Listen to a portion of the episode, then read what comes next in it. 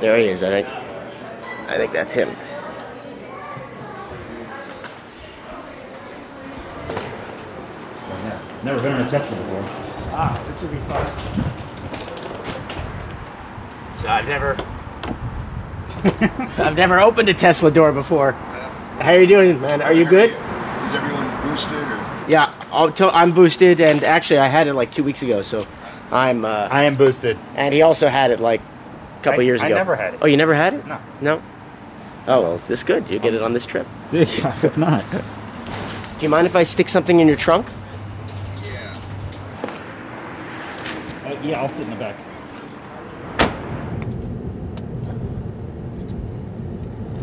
How long have you been living here? There's things I'm not going to talk about with the microphone yeah, yeah, yeah. No, I understand. I haven't been to in so long. Well, there you go. You're identifying where I live. Oh, you don't want me to? No. no, Okay, okay. No, no. Well, don't worry, though. You won't use it. Uh, I don't want to make it easy for people to locate me. Okay.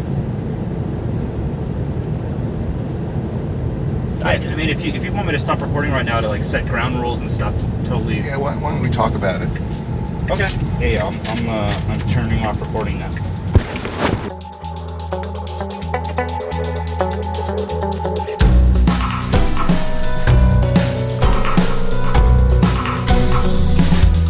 Jon Lee Anderson. And I'm Adam Entous. From Vice World News, this is Havana Syndrome.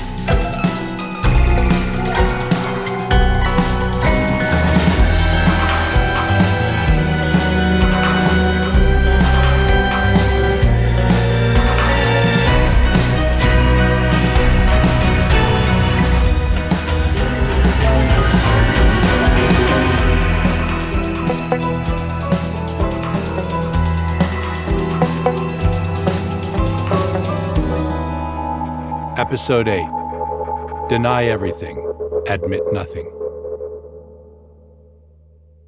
So, our first article on Havana syndrome was published four years ago. Back then, we knew a little bit about how it started, but there's a lot we've learned since then, especially through our reporting for this podcast. We're going to lay it all out here, what we know as of this recording. There's even a few brand new things we can share with you in this final episode. But let's start at the beginning.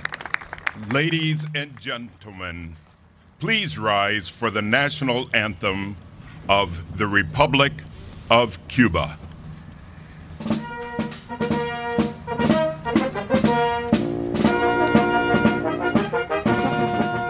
as we prepare to raise the United States flag here at our embassy in Havana, symbolizing the reestablishment of diplomatic relations after 54 years.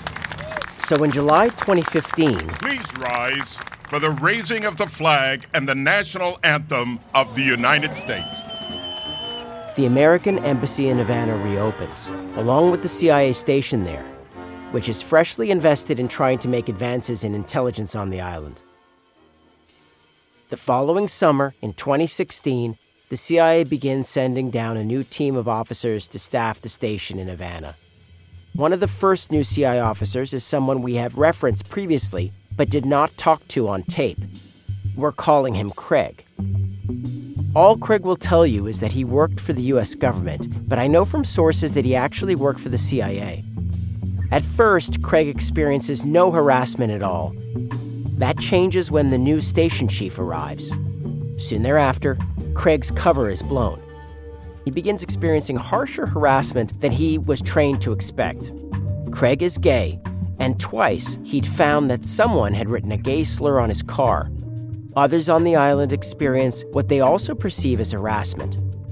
Then, in late August 2016, Craig's in his living room when he hears a sound and feels pressure. He knows that a Cuban observation post is directly across from his house, and he assumes it could be a new form of harassment but he isn't sure, and it keeps happening to him. He starts to feel really sick. Then, in October 2016, another CIA officer, Tony, arrives on the island. I was hit pretty hard and pretty heavy right off the bat.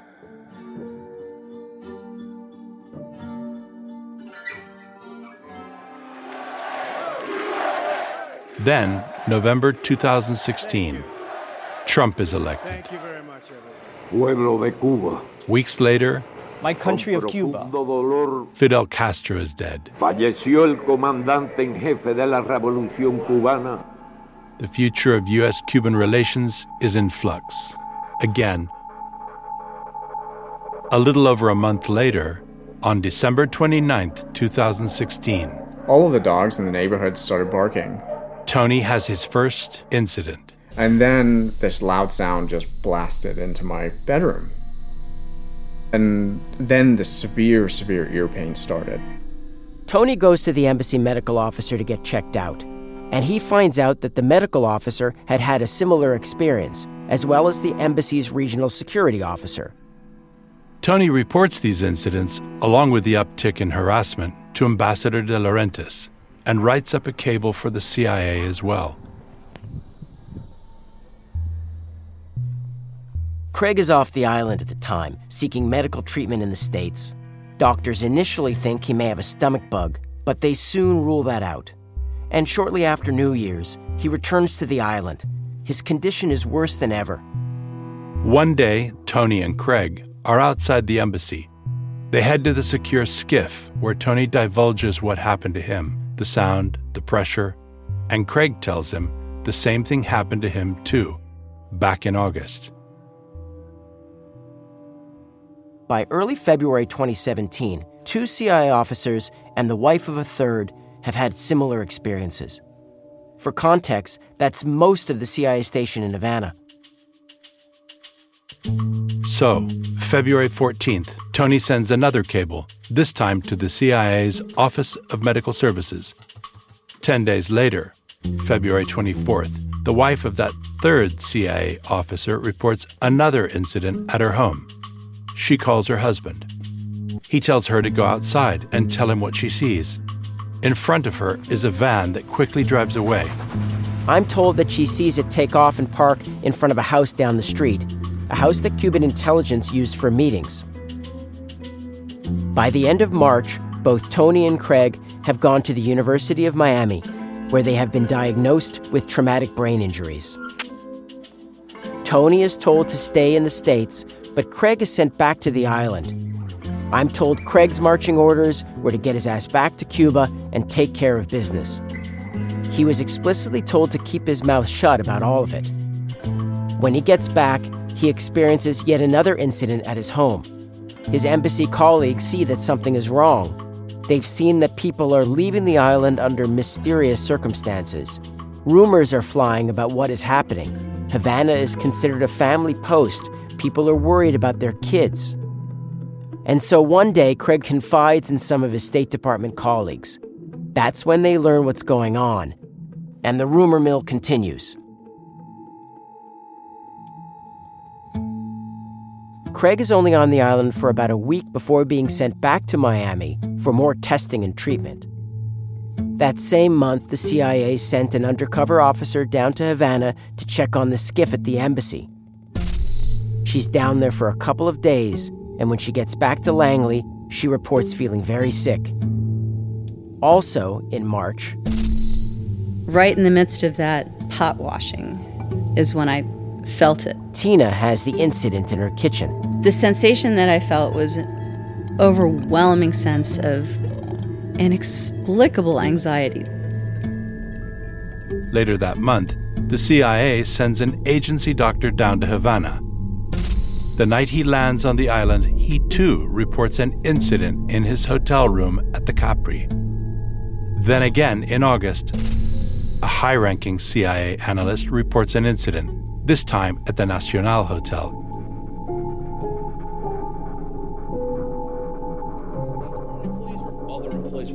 So these were, um, my understanding is that it has only affected State Department. On August 9th, 2017, Havana Syndrome goes public. We take this very seriously. Look, what is this?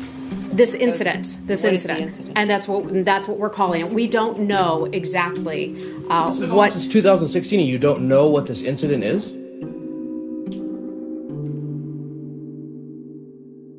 At the end of September, the U.S. brings half its embassy staff home. The next month, it closes the CIA station indefinitely.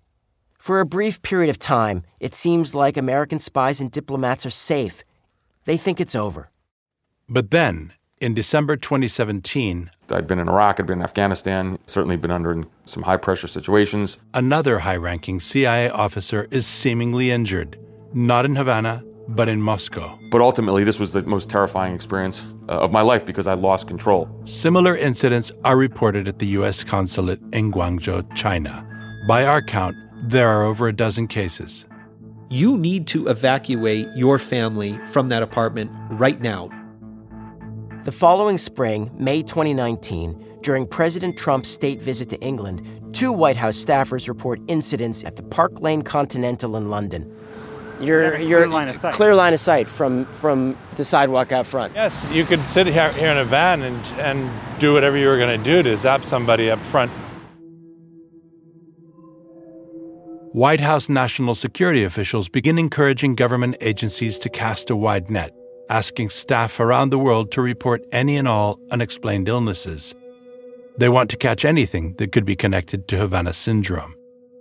And then, that same fall, in November 2020, Yeah, it's me. Um, something's wrong with me. a national security official who we're calling John reports an incident right outside the White House. I I've had a really hard time of speaking and um, uh, really disoriented. From there, things just spiral. We are vigorously investigating reports of possible unexplained health incidents among U.S. Embassy Vienna community. Hundreds of additional mysterious illnesses are being reported as potentially being Havana syndrome. The numbers keep rising in part because the agencies have lowered the bar for suspected cases. A senior official at the time told me over a beer the only thing we know for sure about the number is that we don't know the number. And that still seems to be the case. German police are investigating cases of the mysterious Havana syndrome at the US Embassy in Berlin. CIA officer suffered from Havana syndrome during India trip. A recent possible incident interrupted Vice President Kamala Harris's trip from Singapore to Vietnam.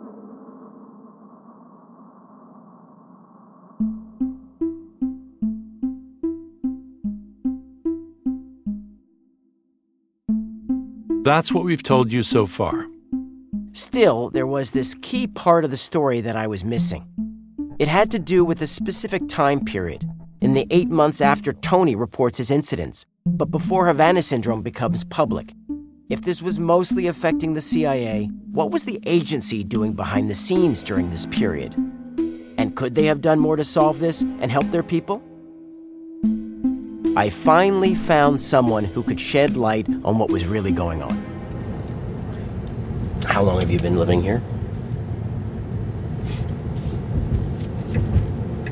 There's things I'm not going to Oh. talk about with the microphone. Yeah, yeah, yeah. No, I understand. This is Dr. Andrew, which is a pseudonym to protect his privacy. Uh, I don't want to make it easy for people to locate me. Okay. I mean, if you if you want me to stop recording right now to like set ground rules and stuff, totally. Yeah, why, why don't we talk about it? I'd known of Dr. Andrew for some time. He's the doctor who reported that incident at the Capri Hotel in late April 2017. When we published our first piece, that's literally all I knew. But it turns out that the reason Dr. Andrew was in Havana that night was because he was investigating Havana syndrome on behalf of the CIA. So before joining the CIA, he'd had years of experience investigating medical mysteries on behalf of the US government. He'd also spent over 20 years consulting in academia and in the public health sphere.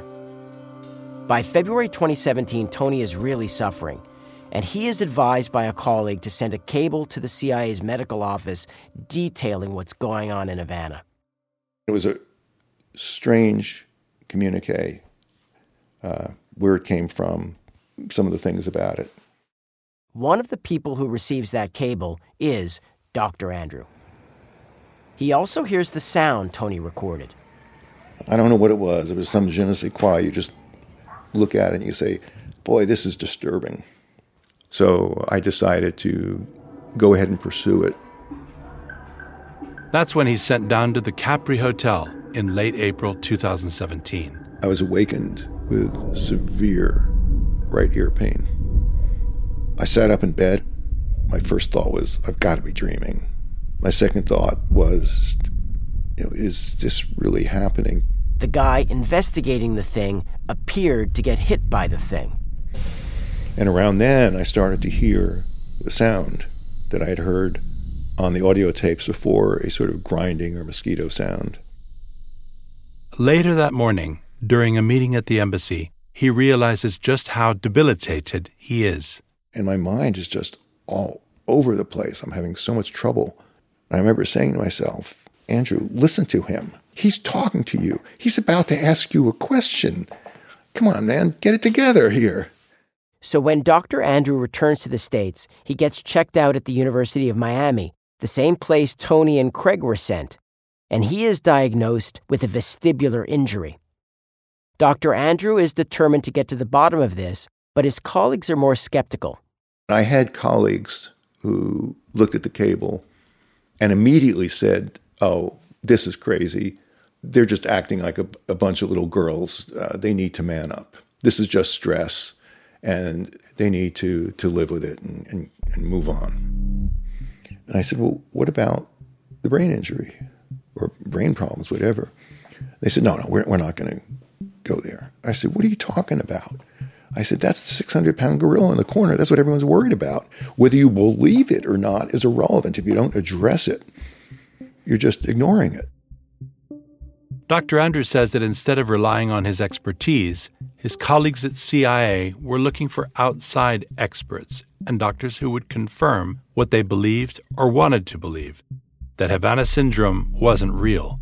Everywhere that they went and didn't get the message they wanted, the doctor shopped. They went elsewhere. At the time, there are three main camps within the CIA those who believe the patients, those who are skeptical, and those who are agnostic. In fact, I'm told that the deputy CIA director, Gina Haspel, who would take over as director, is in the agnostic camp. And as months pass, the CIA's inability to get intelligence on what happened fuels skepticism in the building. They were already starting ad hominem attacks against people. This one's crazy, this one's, you know, after money, I was malingering, all these sorts of things were being alleged about about the people in the group that was that was sick. What Dr. Andrew is suggesting here is that some at the CIA were pushing back at the victims' claims that they'd been injured in Havana. We asked the CIA about these claims to try to corroborate them, but they declined to comment. In the fall of 2017, the person in charge of Dr. Andrews' office suggests he should retire, and he ultimately leaves in August of 2020. I'm kind of mystified by why the same government that would have allowed you and funded you and then in the face of this cluster of you know very serious health episodes that we now call havana syndrome why they would choose to sideline ignore it and even denigrate the record of some of you one of the sayings in the intelligence community is deny everything admit nothing and and make counter accusations so the facts were against them. Everything was against them, so they had to make ad hominem attacks to discredit the doctors, the patients, and everyone. It's starting to feel to Dr. Andrews like the CIA is doing all it can to sweep this under the rug, or worse, actively cover it up. Meanwhile, Tony and Craig are back at work in the States, still trying to recover, and they feel like they're in limbo in those early days, people weren't talking to each other. The CIA has very little information. Still, in the months following what happened to Tony, he says they kept sending more people down. People that got sent in to replace me and my colleagues weren't informed of why we were off the island. They were just told, you have to go in and fill in this position, which is standard, right? Hey, we need someone to go do XYZ job. You, you're the flyaway. Go fill in.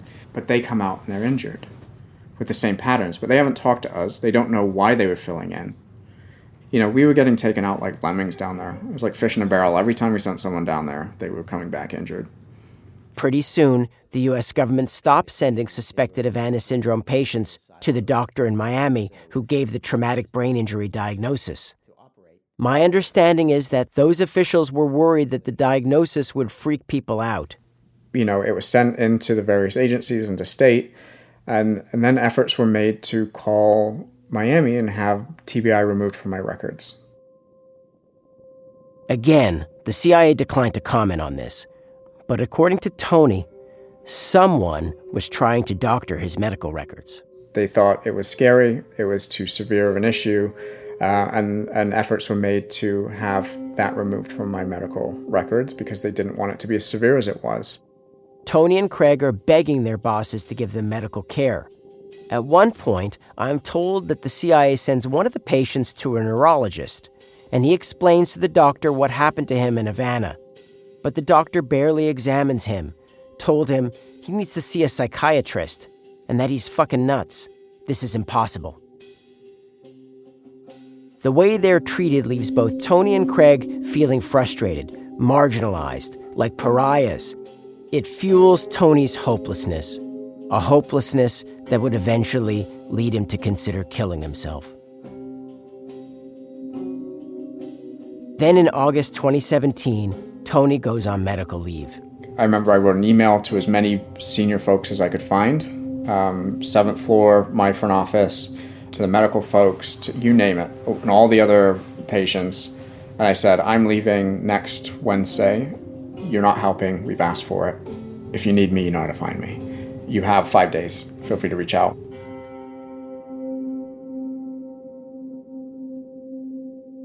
The station closes, then the embassy begins to draw down. At some point around that time, I'm assuming, somebody decides that the people who are sick should be given an award. Right? That's what I was thinking. After all that. So let me read this to you. It's a citation with the seal of the Central Intelligence Agency at the top. It's inscribed to Tony with his real name. It says he's being awarded the Exceptional Service Medal.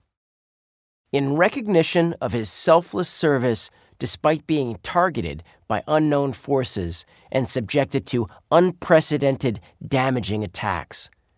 Despite the months of attacks and ongoing harassment, he remained in his assignment, stepping up. So, this is the CIA saying in black and white that something happened to Tony and his colleagues, and that they suffered attacks in Havana.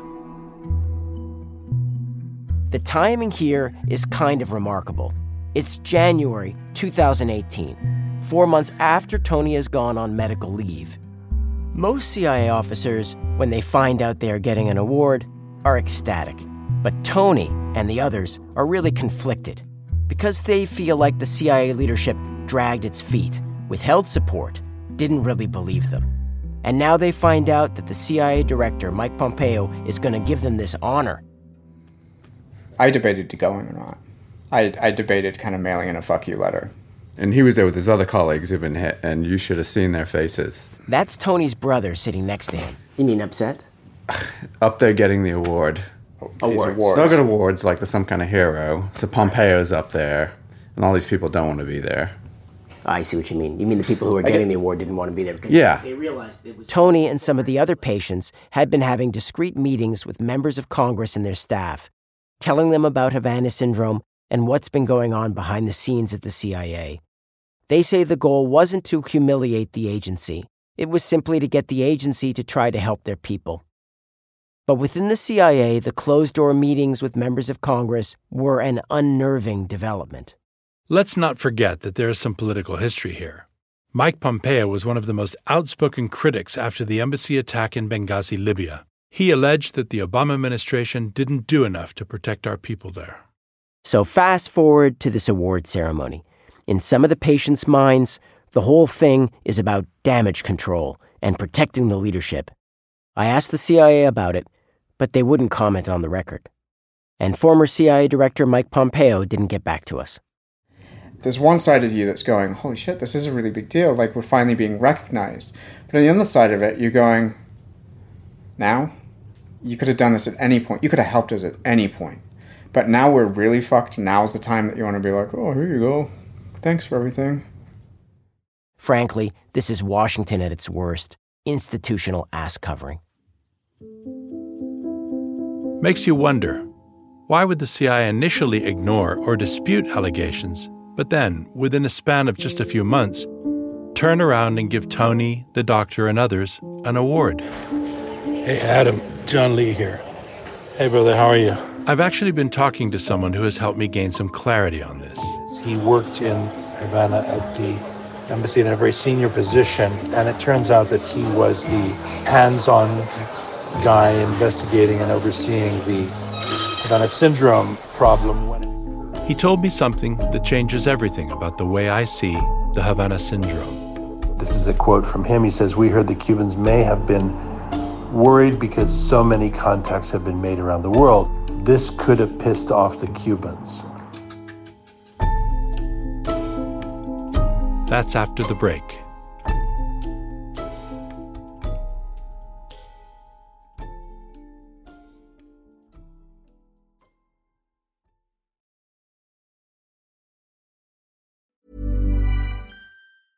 Hey, I'm Ryan Reynolds. At Mint Mobile, we like to do the opposite of what Big Wireless does. They charge you a lot, we charge you a little.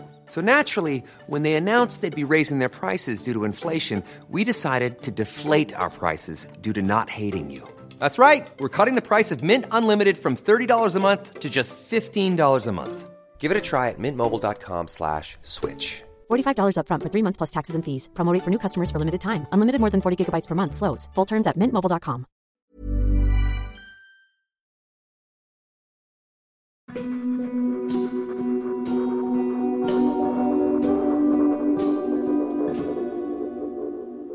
all I did was report what happened to me, and I got injured. And you know, I've seen other people come back from various places with other injuries, doing their jobs, and they're treated like heroes. And I got treated like you know I'd done something wrong. Tony is unable to work. He's medically disabled. He says he's seen over 100 doctors, but none of them have really fixed him. His health problems are similar to many victims that I've spoken with. They also feel ignored, sidelined by their own government, and they're angry about it. Despite his condition, Tony has been able to put his skills to use, organizing dozens of his former colleagues to demand support from the government. Last fall, President Biden signed the Havana Act into law, which means some of them will get compensation. Humor helps. Unfortunately, we all have a wonderful sense of humor. Tina is feeling a little better, still receiving treatment. But the job she does today is a far cry from the senior level foreign service assignments she was on five years ago. It's um, it's frustrating. It's frustrating. I mean, I I triage emails for two hours a day, every day, and that's my only job. My my supervisor is a a, a, a first or second tour officer. Just to clarify, that's usually someone at the beginning of their career. It's all very uh, easy, which is good. And even then, I, I don't do a very good job with it sometimes. How does it feel for you seeing that people are still getting sick from this? You know, how does it feel? You know, given given like your feelings towards like you know the diplomatic corps. It's heartbreaking. I wouldn't wish this on anyone, um, but certainly not on my colleagues. I mean, these are just people like me. They're in it because they love it. It's a calling. So it's it's gotten hard, really hard, to see that we haven't figured it out yet. I really want us to figure it out so that nobody else gets hurt. Sorry. No, don't apologize. Take take as much time as you need.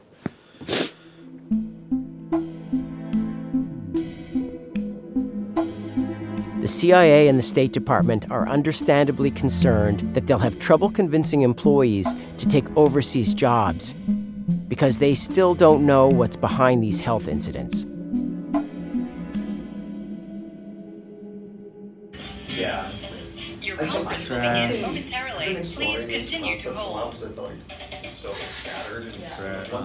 Thank you for standing by and welcome to the NSC background call on Cuba. Please go ahead. Hello, everyone. Thank you so much for calling in this evening. I know it's late. So We're at the Vice office when we get an email saying that the National Security Council is about to hold a conference call about Cuba. So we jump on the call with a bunch of other reporters to hear the news. Good afternoon, everybody, and thanks again for jumping on the line. Um, today, we're uh, the United States announced a series of measures to increase support for the Cuban people and safeguard our national security interests. The U.S. Embassy in Havana is about to staff up again, albeit gradually. Yeah, thank, thanks very much for, for doing this. Um, in, in 2017, uh, the Trump administration scaled back our presence in Havana, and as you just said, we're going to be increasing our presence. I asked if reopening the embassy meant that they had gotten to the bottom of Havana syndrome, but I got the same old non answer. We are working closely with all the relevant bureaus of the Department of State and across the interagency as well uh, on, on plans to um, investigate and get to the bottom of the anomalous health incident. The State Department is deliberately not using the words Havana syndrome. Instead, they're using the term anomalous health incidents. Essentially, what they're saying is we don't know what happened or who did this, but we're going back in anyways. And in fact, in January, the U.S. reopened visa and consular services at the embassy in Havana. At this moment, we do not have um, uh, a conclusion as to the attribution. We pulled out without knowing what happened, and apparently, we're going back in without knowing what happened. When I hear this, my first thought is that the CIA station is either back up and running or is about to be. But I can see why they might feel pressured to return. As part of its mission, it makes sense that the CIA would want to be in a position to acquire intel again in Cuba, and for that matter, to be able to compete with the Russians there. I was in D.C. recently meeting with a few sources, and I met with one who was very high up in the chain at the embassy in Havana. He was talking a lot about the CIA's activities on the island and how they were trying to up their game and make inroads with new sources. That rang a bell for me. A lot of folks were skeptical that the Cubans were ever really going to cooperate with the United States, that they were not going to change their stripes. I was reminded of something we were told earlier. The CIA wants to get close to a lot of our adversaries around the globe. Former CIA Director John Brennan. If you remember, he was unusually candid about how the CIA planned to operate in Cuba. Because once you have that up close and personal access, it, it affords you new opportunities as far as your intelligence objectives are concerned. Meaning, the opening of relations between the U.S. and Cuba could help the Americans cultivate and recruit more spies. So I think that certainly was a prevailing view within Langley. An intelligence officer's objectives is try to gain as much insight as they can into what's happening in other countries. Higher ups wanted their officers in Cuba to step up their spying. They wanted to keep an eye on what the Russians and the Chinese were up to, and that meant upping operations in Cuba. That may very well have freaked the Cubans out, and perhaps pissed them off.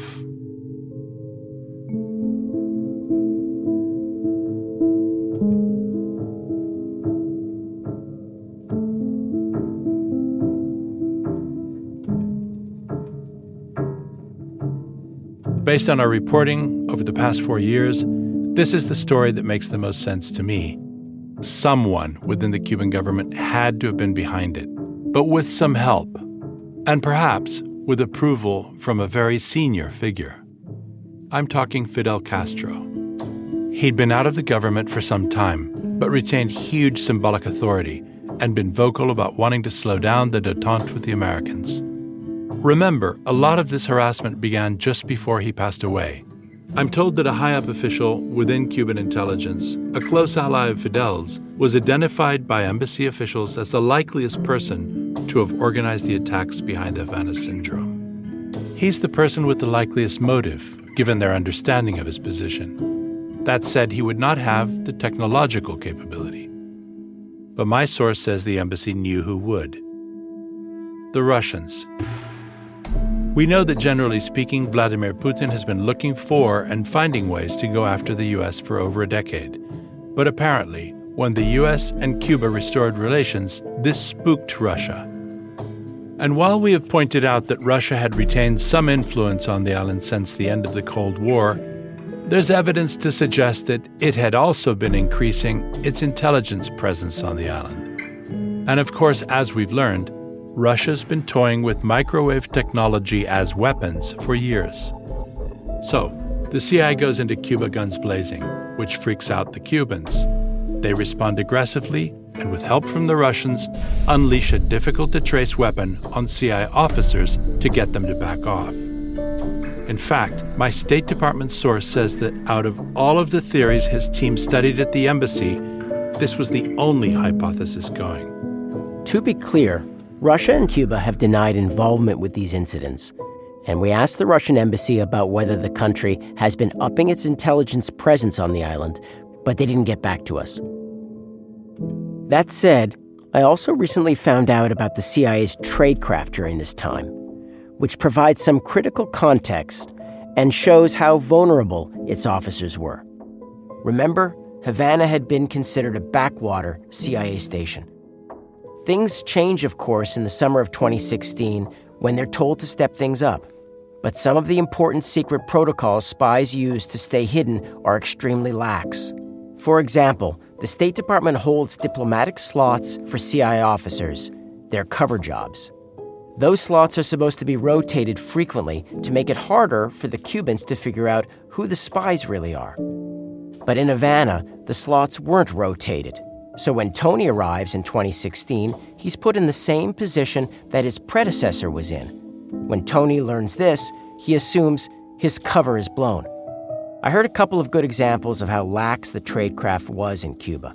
The Cubans know who the station chief is, so phone calls between him and undercover officers are supposed to go through an intermediary to keep the undercover officers' identities hidden. At least one call that I know of didn't go through that intermediary. I'm pretty sure this sloppiness exposed these officers. And if Havana Syndrome was part of a campaign to blunt the CIA's operations on the island, well, it certainly was effective. As for the cases that happened after Havana, well, if Russia had the technology and it had worked in Havana, why not take it on the road, especially if your goal in life is to fuck with the US? At that point, it's not even about going after specific CIA officers. It's about messing with our heads anywhere they can.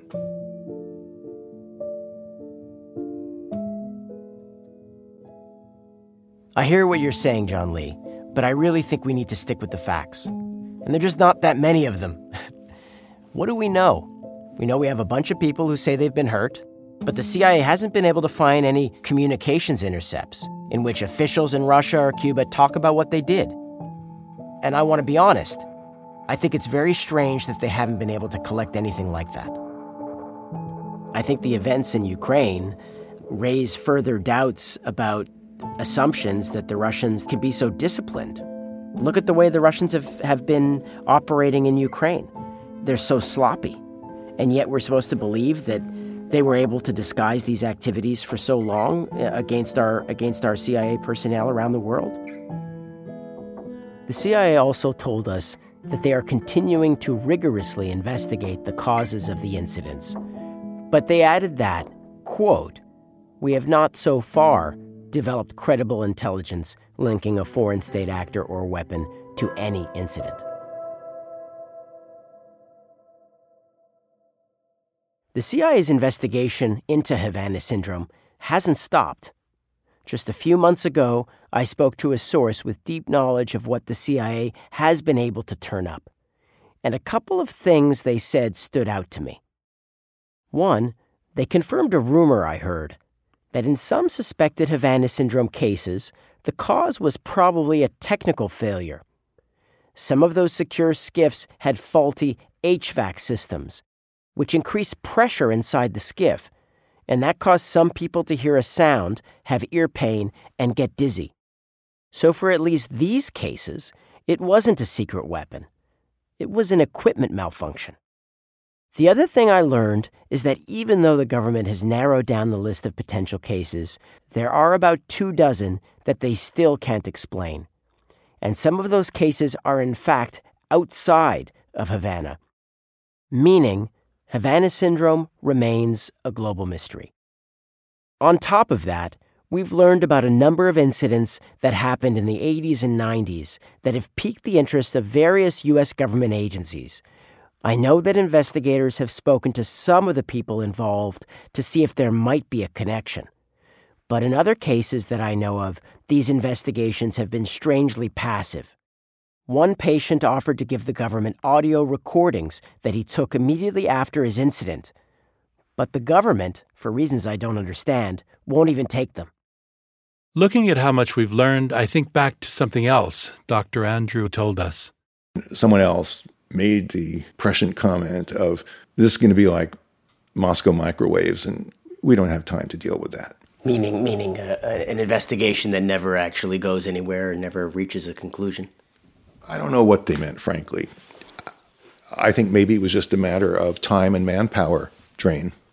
They were extremely busy. They were always understaffed.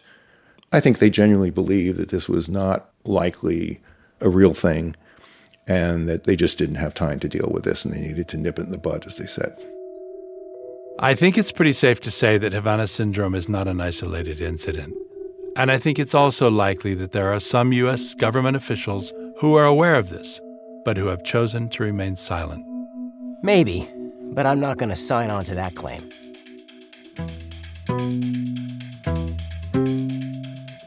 A source once told me something that really stuck in my mind. Intelligence is an imperfect science. It's what you know, and it can change in a blink of an eye. To me, despite the Americans going back into Cuba, the Havana syndrome has already been incredibly effective for whomever unleashed it. As a tactic or a covert weapon, it's brilliant, leaves no hard trace, has a major physical and psychological impact. And even if there are only a handful of quote unquote true cases, it's caused a far and wide ripple effect. Freaked out U.S. officials all over the world.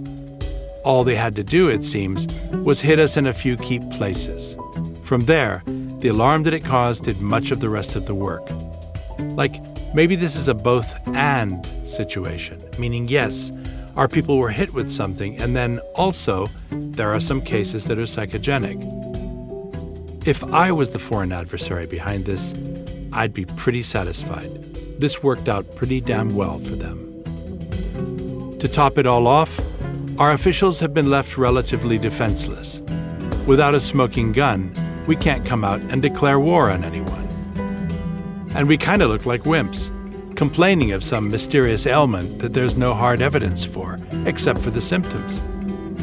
And we haven't even come out and said as much. So we're basically sitting ducks, waiting for the next Havana syndrome.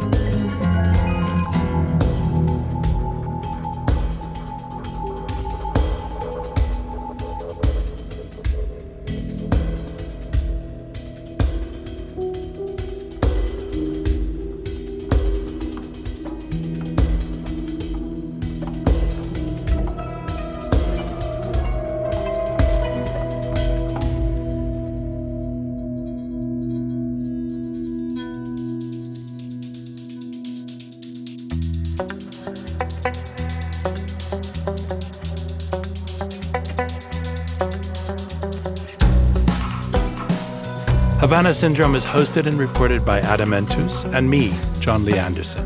It's produced and reported by Julian Nutter, Jesse Alejandro Cottrell, and Ramon Campos Iriarte, and edited and executive produced by Annie Aviles and Kate Osborne, with original composition and sound design by Steve Bone, with production help from Sam Egan and Adriana Rodriguez, fact checking by Nicole Basulka. Janet Lee is the senior production manager of Vice Audio.